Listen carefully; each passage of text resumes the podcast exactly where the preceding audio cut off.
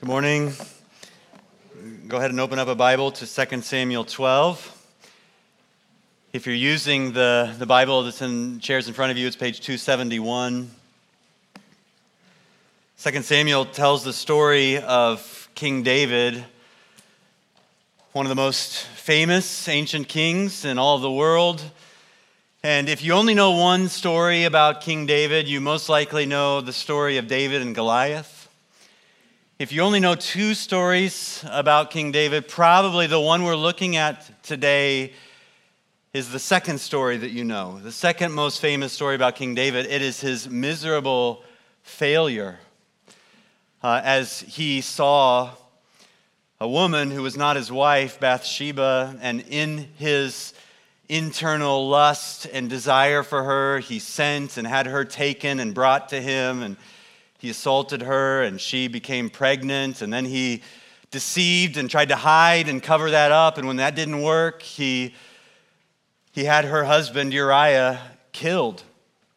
And what we looked at last week is in chapter 11 tells the story of that downward descent. And we saw that sin looks pleasant, it looks promising. It appears like this, it's, it's the path we want to take, but each step is deeper and darker and leads to more destructive territory. we kind of ask the question how, how did David get here? How do we get there in our own lives as we take steps into further destruction? But that raises another question of what is God going to do with David in his sin? It's jarring to us it's shocking as you read this. We, we think David's the good guy. He's, he's God's chosen king. He is the one described as being a man after God's own heart. And the stories leading up to this were showing David's integrity and, and everything good. It was looking like David was going to, to follow God and take these right steps in leading this nation in righteousness and justice and godliness. And, but yet now he's, he's stuck in this in this deep pit of destruction. And what is God going to do? Is he going to abandon David? He's going to kill David? Is he going to, to like Saul, p- pick some other king to raise up? And it, it leads to a question for us in our own lives as well. What is God going to do with us in our sin? How's God going to respond when you get stuck? When, you're, when you've taken steps down that path. And that might be why you're here today. Maybe, you, maybe this is your first time back in church in a long time. Or, or you've been coming, but yet you realize I'm, I've been just gradually taking steps further and further away from God. And you, you find yourself coming, hoping, but yet you're not sure. What's God going to do with me? Has He given up on me? Is He going to abandon me? How's God going to deal with me in my sin. And what we will see in chapter 12 is that God pursues his children to rescue us from our sin with severe mercy that leads to repentance and restoration. It's a big sentence. Let me say it again. God pursues his children in our sin to, to rescue us from our sin with severe mercy that leads to our repentance and restoration. Let's start reading 2 Samuel 12, verse 1. The, the, phrase right before this, the way chapter 11 ended, was the, what David did was evil in the Lord's sight. The Lord was displeased. So now, now we see the Lord's response. So the Lord sent Nathan to David and when he arrived, he said to him, There were two men in a certain city, one rich, the other poor. The rich man had very large flocks and herds, but the poor man had nothing except one small ewe lamb that he had bought. He raised her, and she grew up with him, with his children. From his meager food she would eat, from his cup she would drink. In his arms she would sleep. She was like a daughter to him. Now a traveler came to the rich man, but the rich man could not bring himself to take one of his own sheep or cattle to prepare for the traveler who had come to him. So instead, he took the poor man's lamb and prepared it for his guest. David was infuriated with the man. And he said to Nathan, As the Lord lives, the man who did this deserves to die. Because he has done this thing and shown no pity, he must pay four lambs for that lamb. Nathan replied to David, You are the man. This is what the Lord God of Israel says I anointed you king over Israel, and I rescued you from Saul. I, I gave your master's house to you and your master's wives into your arm, and I, I gave you the house of Israel and Judah. And if that was not enough, I would have given you even more. Why then have you despised the Lord's command by doing what I consider evil? You struck down Uriah the Hittite with the sword and took his wife as your own wife. You murdered him with the Ammonite sword. Now, therefore, the sword will never leave your house because you despised me and you took the wife of Uriah the Hittite to be your own wife. This is what the Lord says I'm going to bring disaster on you from your own family. I will take your wives and give them to another before your very eyes, and he will sleep with them in broad daylight. You acted in secret, but I will do this before all Israel and in broad daylight. I want to start by looking at the first half of this sentence. God pursues his children to rescue us from our sin with severe mercy. David probably thought he's gotten away with it. A lot of time has passed. Bathsheba is now his wife. They have had this son, it's been born, so it's been at least nine months. We don't know how old the, the young child is. And, and David isn't looking for a rescue here in this moment. We, we don't. Stuck in our sin, we don't want to be confronted. We don't want a prophet to come speak to us of our sin. But, but looking back on this, David realized this is God's mercy to him. Looking back on this, David realized how, how from the inside out he was rotting, his bones were, were withering away. And the Lord sent a prophet to David. This is, these are words of grace. These are words of mercy. And even though David at first probably would have bristled at this, the fact that the Lord takes initiative here to go rescue David from his sin, th- those are words of salvation, words of life. The worst thing that God could have done for David at this time would have been to leave him, to leave him in his sin, to leave him in his path of destruction as it kept getting worse and worse. So God sends Nathan. If you read chapter 11, the word sent shows up a bunch. David sent for Bathsheba, he sent for Uriah, and now the Lord takes the initiative. David's, David's own conscience tormenting him and, and the amount of time, neither of those things were leading David to repentance. God had to act. God had to take initiative and send a rescue plan of his word to David. So, those words, the Lord sent Nathan to David. That's the greatest news, signs of life. And Nathan creatively exposes David's sin. If you just for a second think about Nathan's perspective of this, David has already shown that he's willing to kill to keep this sin hidden. And he has all the power to do that again with this prophet. But Nathan creatively comes to David and, and tells him a story he describes this rich man who had everything and this poor man who had one little lamb and describes it in a way like you've probably seen people who treat their pets as if they're children.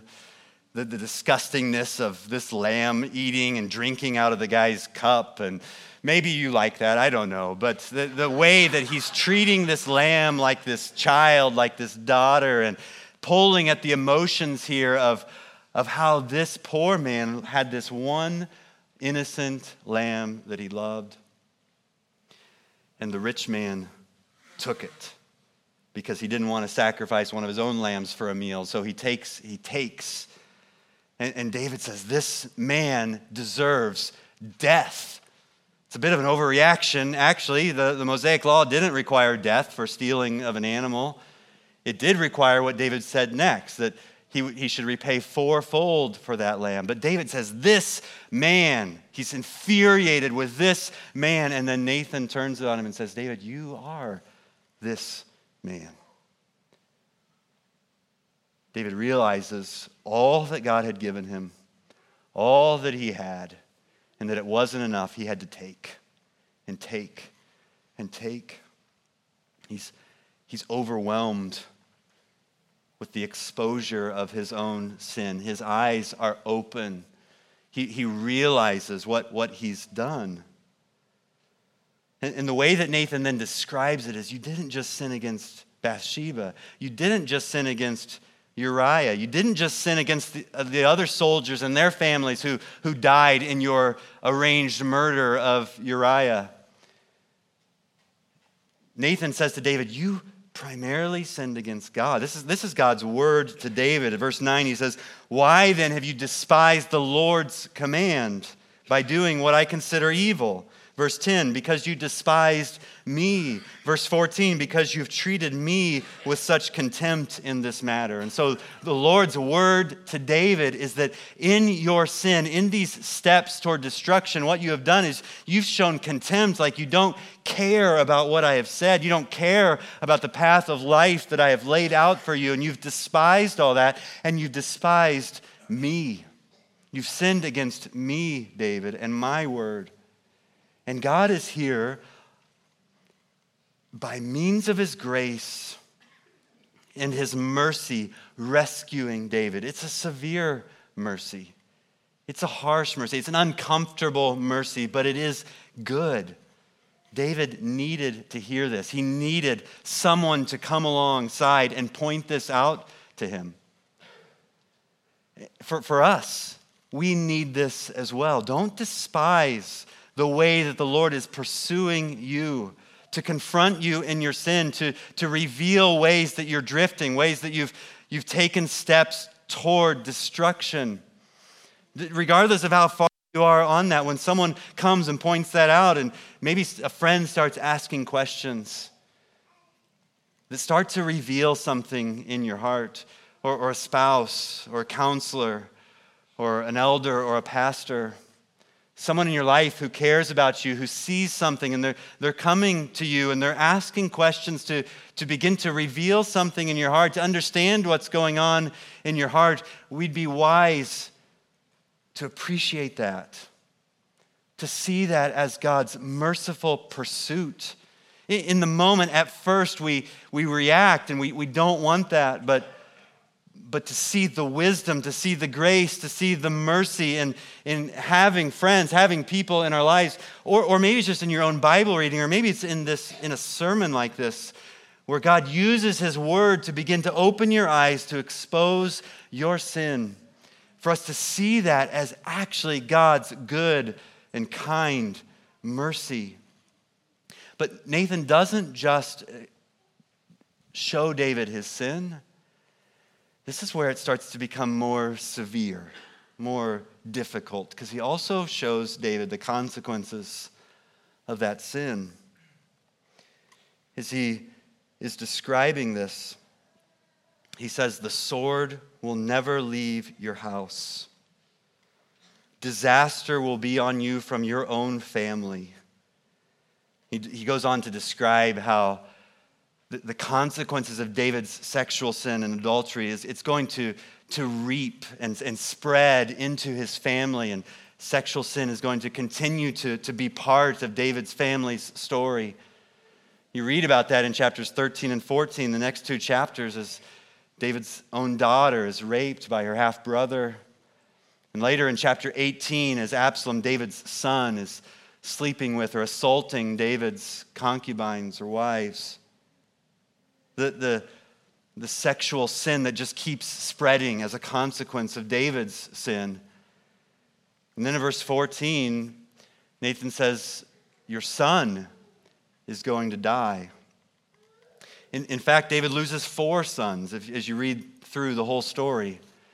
And that, that reminds us of what David said the, the fourfold lamb repayment.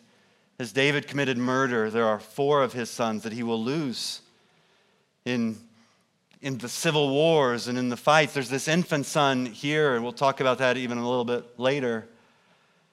But then there's, there's Amnon, who is murdered by his brother Absalom and Absalom, who dies in civil war as he is, is revolting against David, his own father. He's trying to take the throne from his father, and Absalom is killed in battle. And then later, when Adonijah, another one of David's sons, is, is trying to, to usurp the throne, and Solomon has him killed.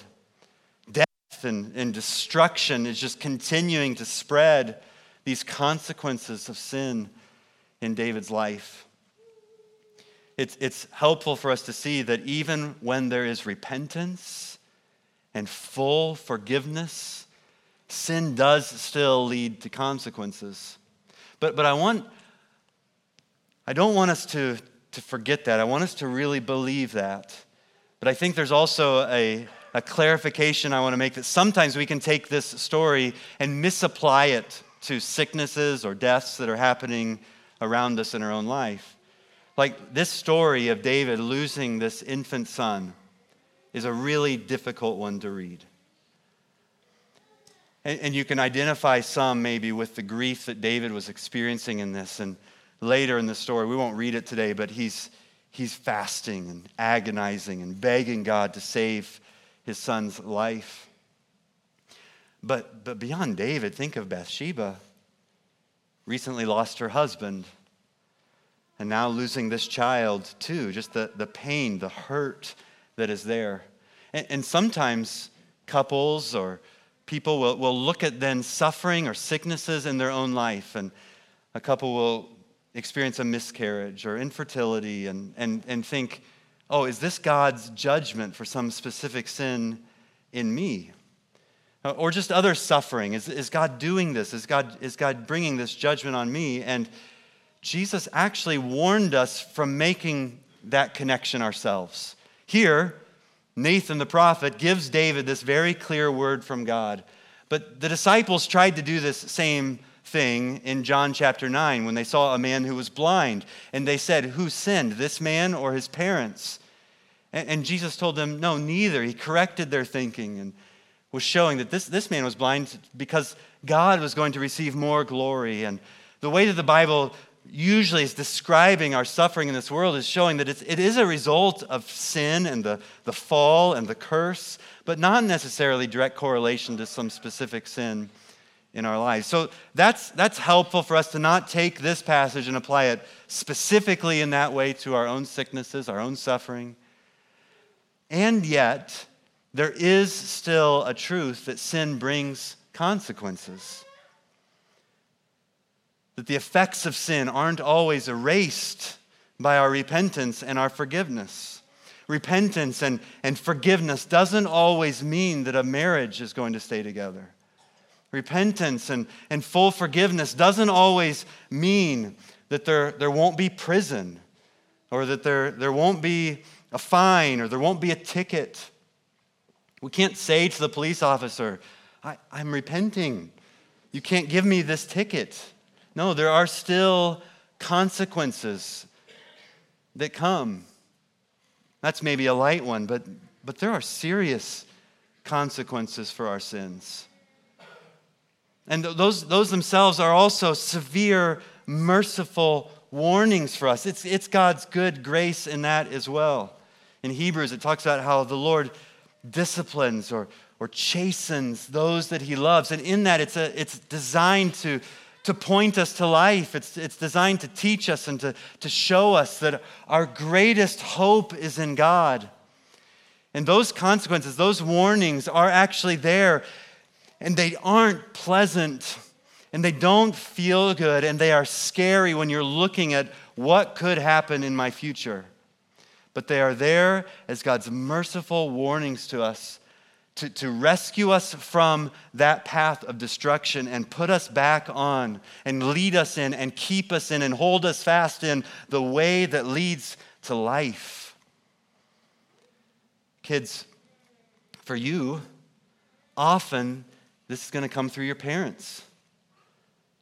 And, and, that can be difficult sometimes and annoying, and you, you don't want the correction.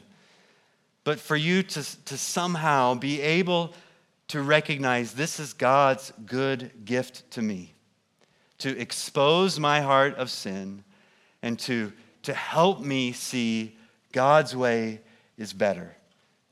To, to see, but, but it's not just kids, as adults too, we don't like correction. It's not pleasant, but we need to see that it's good. We need to see that this is God's mercy for us. Maybe some of you have been part of an intervention. Uh, someone, in, a friend of yours or family member, addicted to drugs, or maybe in your own life, that addiction has caught you, and, and friends and, and family members have, have pulled you aside. It's kind of like a surprise party, but doesn't have the same mood, not, not as good of snacks. Uh, but the motive there, the motive behind it, even if it doesn't work, the motive behind that is good. It, it's your friends looking at you and seeing this addiction is ravaging your life.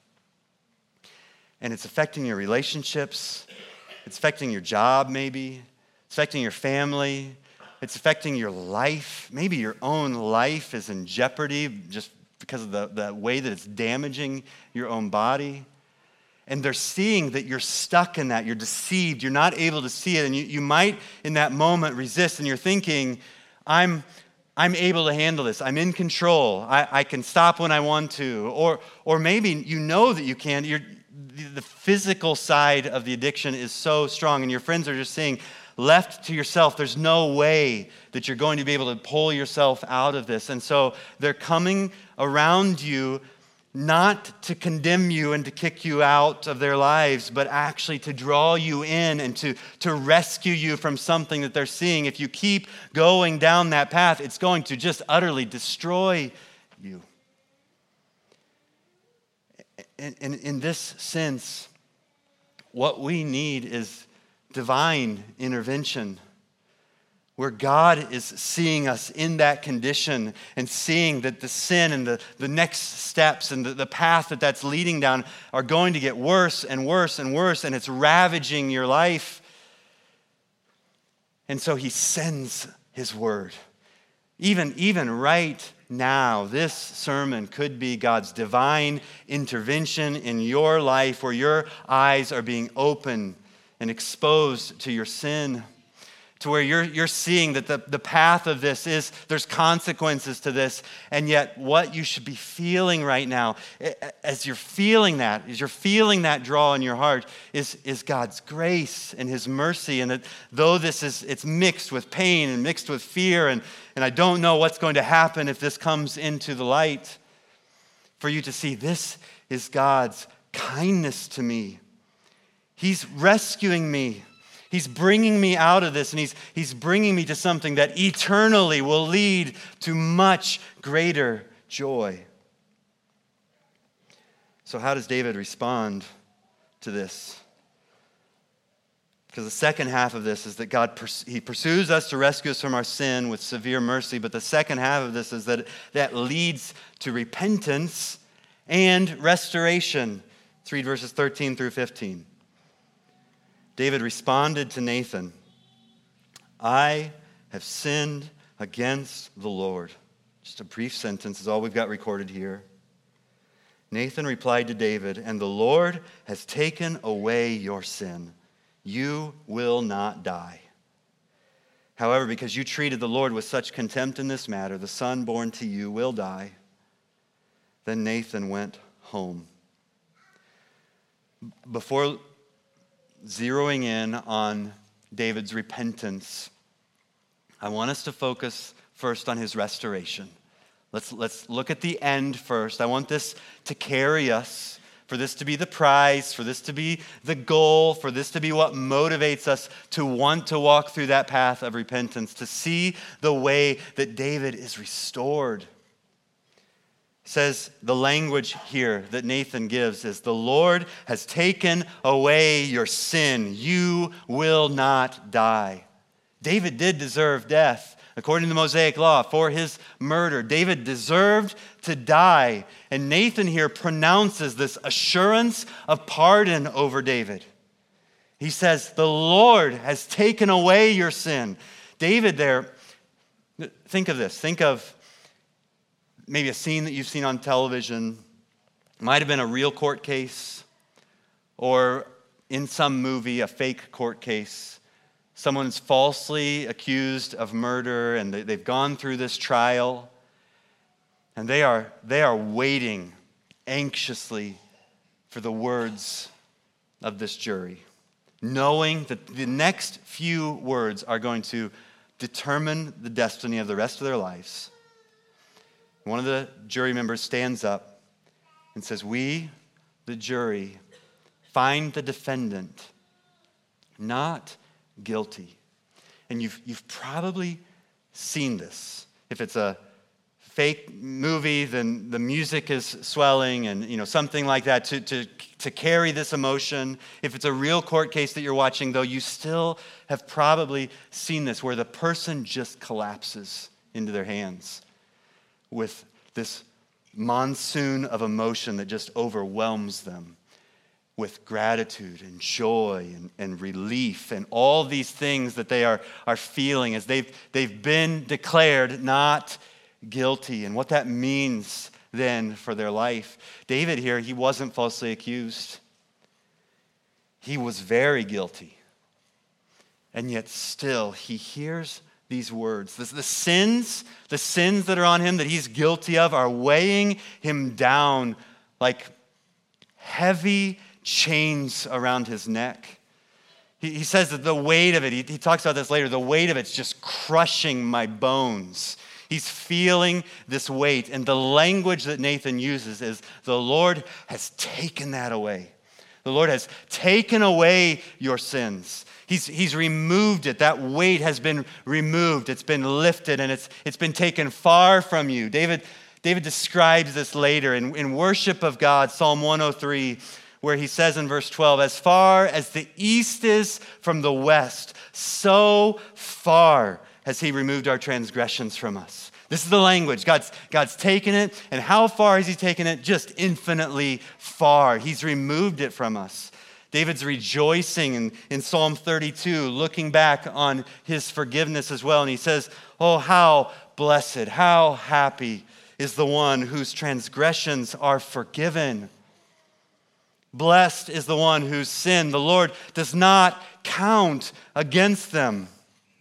David's lived this. This is what he's experiencing in these words from Nathan.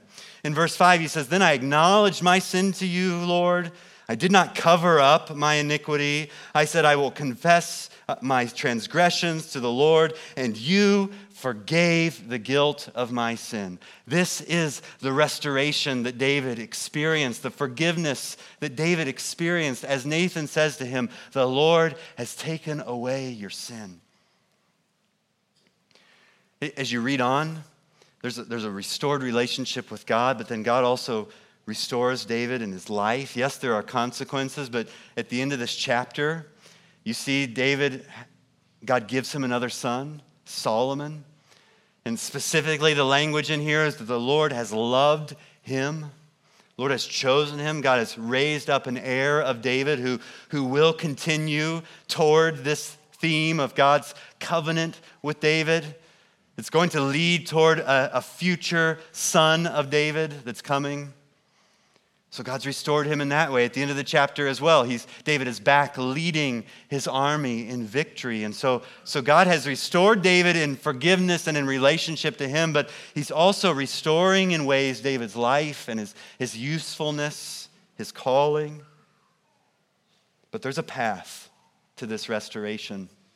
And it's what David says right before Nathan pronounces this assurance of pardon. It's David's confession it's David's repentance.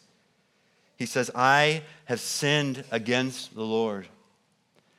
This is part of, of what sets David apart from Saul. Saul did say, I, I've sinned against the Lord, but he wanted to keep that confession isolated to just the elders. Saul said, I've sinned, but, but David says, I've sinned against the Lord. Saul says, I've sinned, but he keeps wanting to live in that way. He keeps wanting to make excuses for it. His, his confession is, is pretty guarded. David here says, I've sinned against the Lord. And if we'd only had that sentence, it'd be tough to, to get a full understanding of all that's going on in David's heart. But David also then wrote this psalm, Psalm 51. I'd, I'd like you to go ahead and turn there. We'll spend the rest of the sermon in Psalm 51 looking at the way that David describes what his repentance looks like.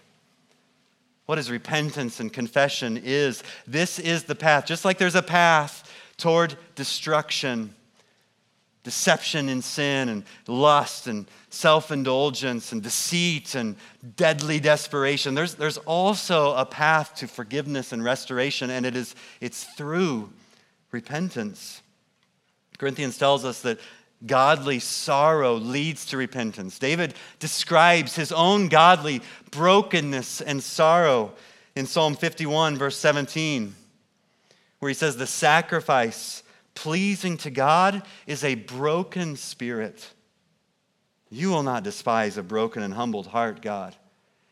And as you read just this whole psalm, you can hear David's contrition his remorse, his godly sorrow, his brokenness. There's, there is a worldly sorrow that's, that's sorry for what happened, that's sorry for the consequences, that's sorry for how this is all turning out, that's sorry that I got caught, that's, that's sad about those things. That's different from a godly sorrow, recognizing I have sinned against my God. I have chosen evil instead of, of righteousness. That's truly remorseful, that's not sorry about what it's going to do for you, not sorry about how it's ruined your life, but that is remorseful about the way that you have hurt others and the way that you have ultimately sinned against God.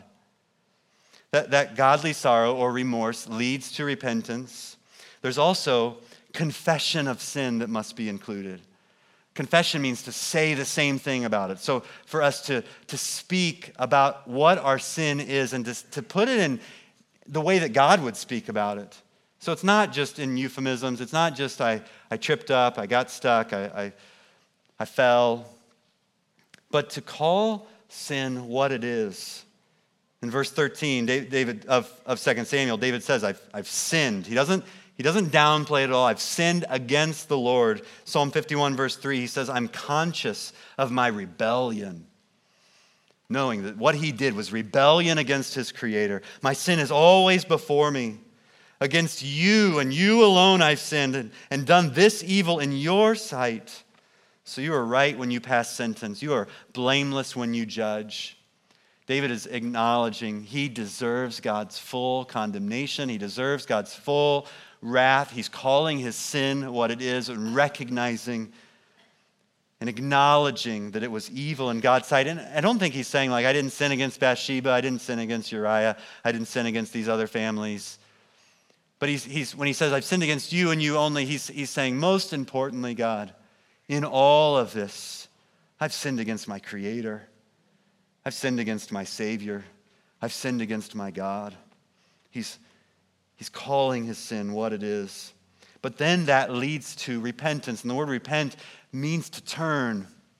To, to turn from, from walking down this path and to turn to God in faith, to turn to Christ in faith. It's a change, it's a transformation, it's a change in my heart, it's a change in my thinking, it's a change in my actions. It's a, it's a turning from everything else that I was trusting in or living for or walking toward and saying, Christ, I am turning to you. We see that. The language that he uses for that is, is one of washing and one of renewal and one of restoration. He says, completely wash away my guilt, cleanse me from my sin.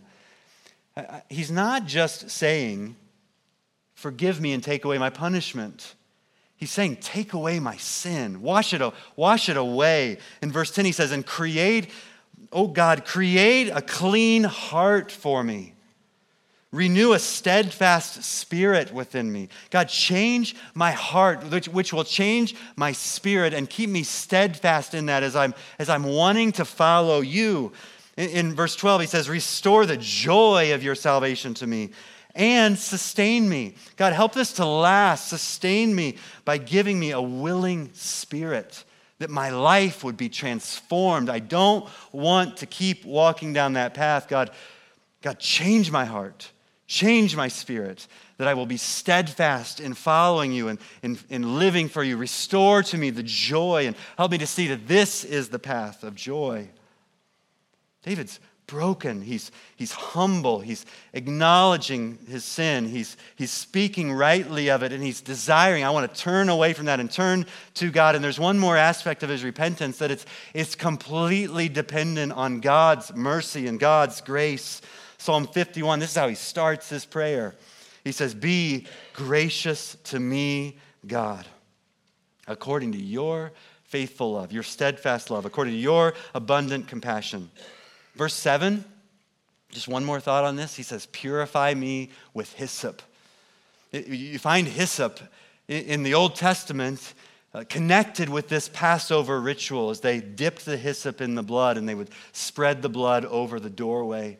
And so David is acknowledging, I need a, a sacrifice, the blood that is shed for me. And we know now that this, this Passover, this sacrificial system was all pointing toward the greater sacrifice that they needed in Christ. What can wash away our sins? Nothing but the blood of Jesus. So, so let's think about the good news for this. I, I want to do that by by thinking again about the son that David lost, the infant son. Some have pointed to this and said David deserved death because of his murder and his sins. But yet God spared him by putting David's punishment on this infant son. I don't actually like that. Because the Bible doesn't say that. It does say the death of the son is, is connected to the consequences of David's sins, and there are there are many reasons in that that we don't know all of God's sovereignty in that.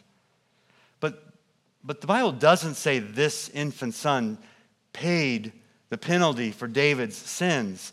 It actually says a different son of David paid for David's sins. More like a great, great, great, great grandson, who the New Testament calls a son of David, who came to give his life as a ransom for many. And, and Paul actually talks about this. How, how was God able to forgive the sins of the past? Not just our sins now after the death of Christ, but also those sins that he'd been overlooking and, and forgiving in the past. And in Romans 3.25, he says, this is the, the crucifixion of Christ, the atonement of Christ, shows how God can be just and righteous and how he has forgiven the sins of the past. And I think that includes David's sins.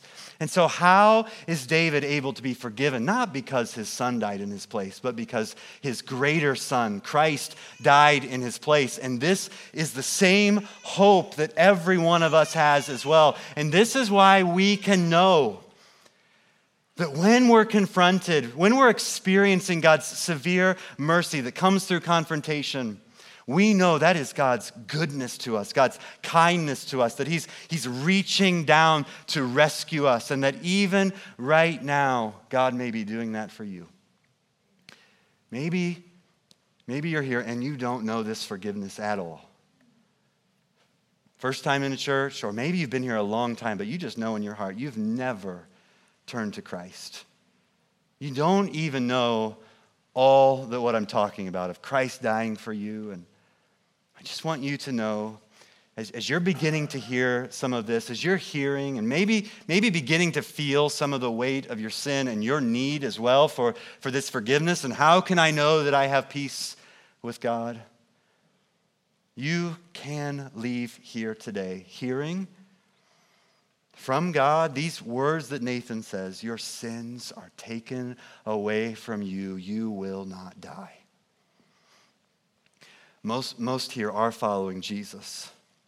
You're trusting in him already. You know that he's forgiven you, but yet we still need this. Jesus, Jesus taught us as his followers to regularly pray Father, forgive our sins as we forgive those who sin against us. 1 John 1 9, if we confess our sins, he's faithful and just to forgive us. He has taught us that, that still, as his followers, we'll get off the path and we'll, we'll drift and we'll, we'll take steps down this path of destruction, sometimes really far, even. And this is God's merciful call to us to return to him, to find in him forgiveness and grace and mercy and life. Let's pray.